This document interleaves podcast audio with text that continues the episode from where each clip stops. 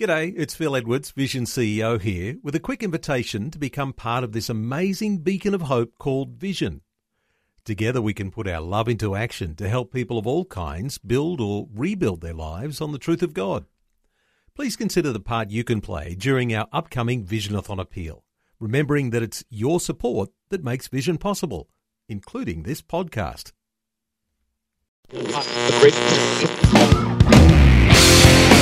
Strike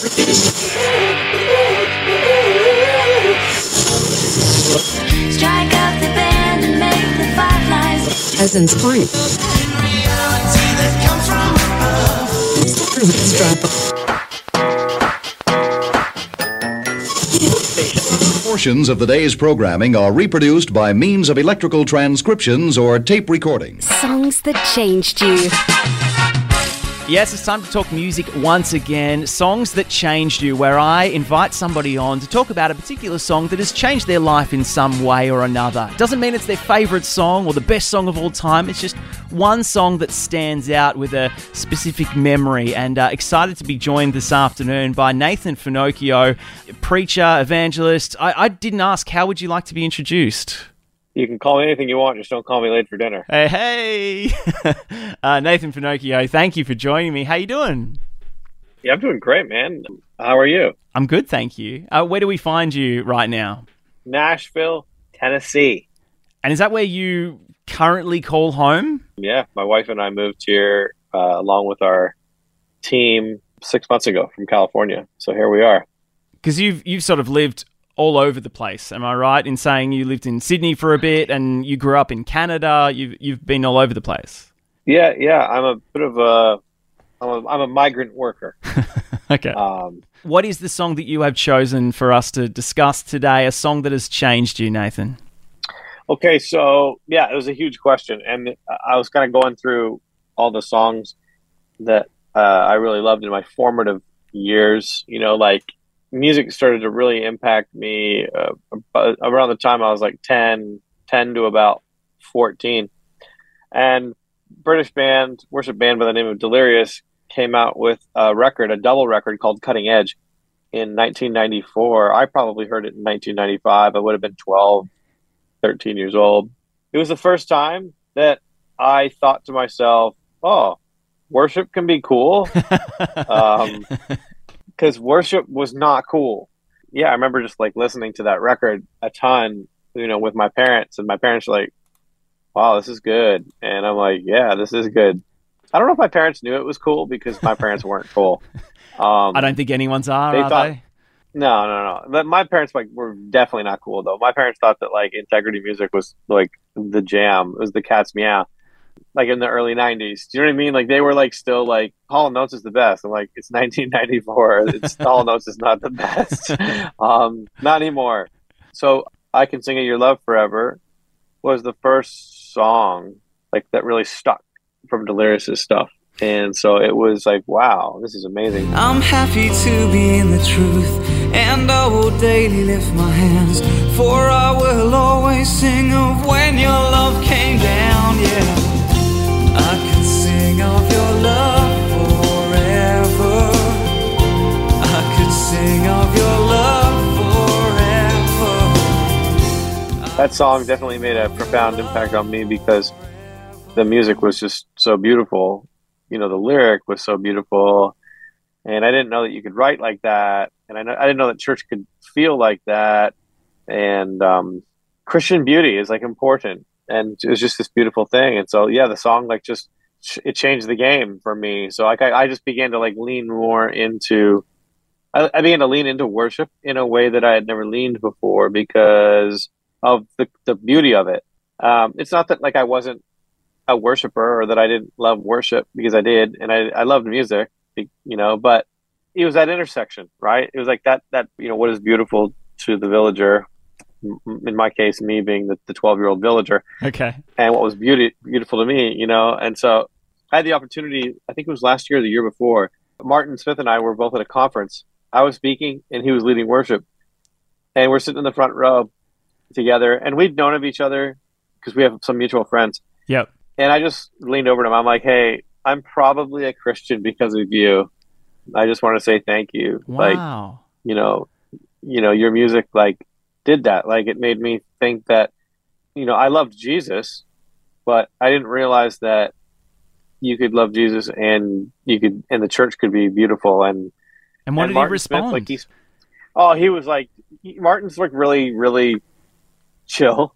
He's probably, he's like too chill, you know. He's like, but he was really sweet. He was like, thanks, man.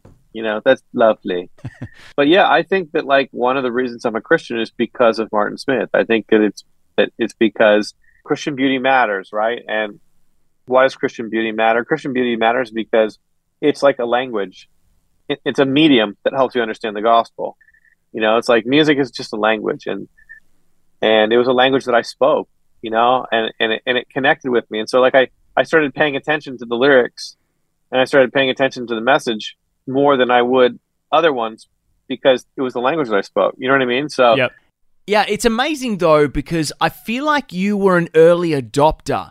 This song came out, I want to say, in ninety-four or ninety-five on some early E Ps and things, but then it was re-released and rediscovered by everyone on the Deeper compilation that they put together.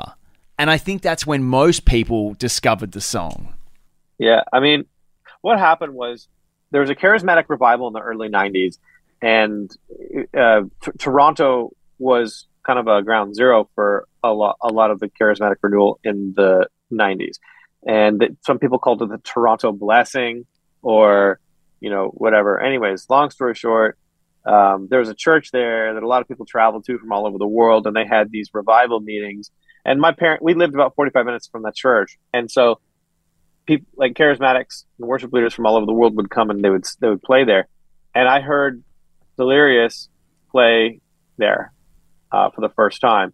And so when it, when Cutting Edge, Cutting Edge became really popular in charismatic circles, those, those, those two, that, that record, that like double record, Cutting Edge one and two, because I mean, that was, that was like, that was the music to the revolution. Uh, it was the soundtrack to the revolution, rather. Um, so all of us teenagers in the nineties who were going to revival camps and, you know, youth camps in the nineties, we were all singing those Delirious songs before, yeah, before they probably became very main, you know, b- before they, before King of Fools came out, which kind of was like their first like big pop breakthrough, Christian, yeah, you, you, you know, record, if that makes sense. And when they started to like become more of a band and less of like a worship band, which they were always a worship band, but uh, so that's not really fair, but in my head. Um, but anyhow, um, because I heard them lead the song, and then and then it was a song that was in every youth camp from the time that I was twelve till the time that I was eighteen. We all sang that song. This is before United. This is before, you yeah. know, any of that stuff. And Darlene Jack, like, was starting to get on the scene, you know, because of... Uh, Shout uh, to the Lord.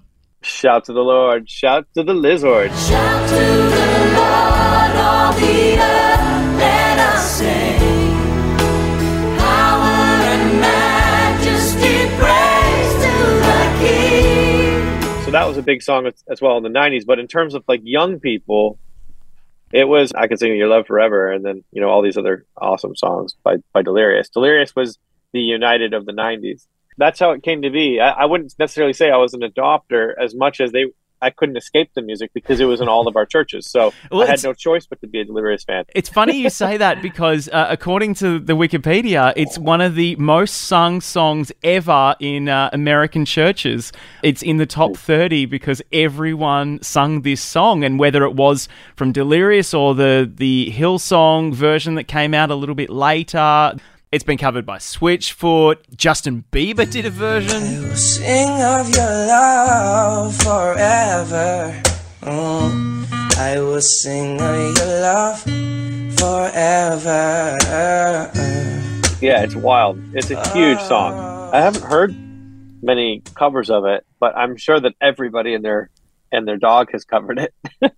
It's funny that you chose this song because um, as we were emailing back and forth uh, with your people and stuff, when the song was suggested, I was like, oh, this actually suits um, Nathan because of the line. And I immediately thought of the line, although I feel like dancing, it's foolishness, I know. And I was like, oh, you are a man that's known for foolishness. And and I mean that in a complimentary way. I don't mean that in- insultingly. And I was like, oh, this is such a good song that you've chosen, because I feel like it suits you perfectly, and, and at a time that you were obviously finding yourself and finding your relationship with God for yourself. That's an interesting bridge too, because it's like, oh, I feel like dancing, but it's a slow song. So it's like, I don't feel like yeah, dancing. Swaying. Exactly. How often do you go back to this song? How often do you return? Because often we forget about these songs and we move on to the next song and the next song, and the next song. I find that I go back to old songs when I read them in the Bible. So like if you're working through Psalms, yeah, you know, like every other, every other Psalm is like a, it's a song. It, like it's a lyric from a song, and then you just go into it. You know what I mean? And then you realize, oh my God, I, I have a lot of, there's a discography in my head that, that is undiscovered. Yeah. And I'm thankful. I'm thankful to the writers of the songs for using the Bible, uh, because that thing just gets buried in you. Um, and it, and it comes out. Um, but yeah, I, I wouldn't say like it's something that I, I go back to. Um, I do like it when churches sing the occasional like throwback. Yeah. You know, like it's so good. And when we get a, when we get a, I Could Sing of Your Love Forever throwback, is it's a real treat. So hint, hint. Yeah, worship leaders. A note for worship leaders: we don't have to just sing the, the songs from the last fifteen minutes. If you can, if you can crack out the early two thousands or, or late nineties, we wouldn't mind that. Nathan, yeah. uh, thank you so much for your time. Really appreciate it, man. We're going to chuck on the song for everyone in just a second. Dude, thanks for having me. That was fun. And this is Delirious with I Could Sing of Your Love Forever. Over the mountains and the sea, your river runs with love for me. And I will open up my heart and let the healer set me free. I'm happy to be in the truth, and I will daily lift my hands. For I will always sing of when your love came down. I could sing of your love forever. I could sing of your love forever. I could sing of your love forever. I could sing of your love forever.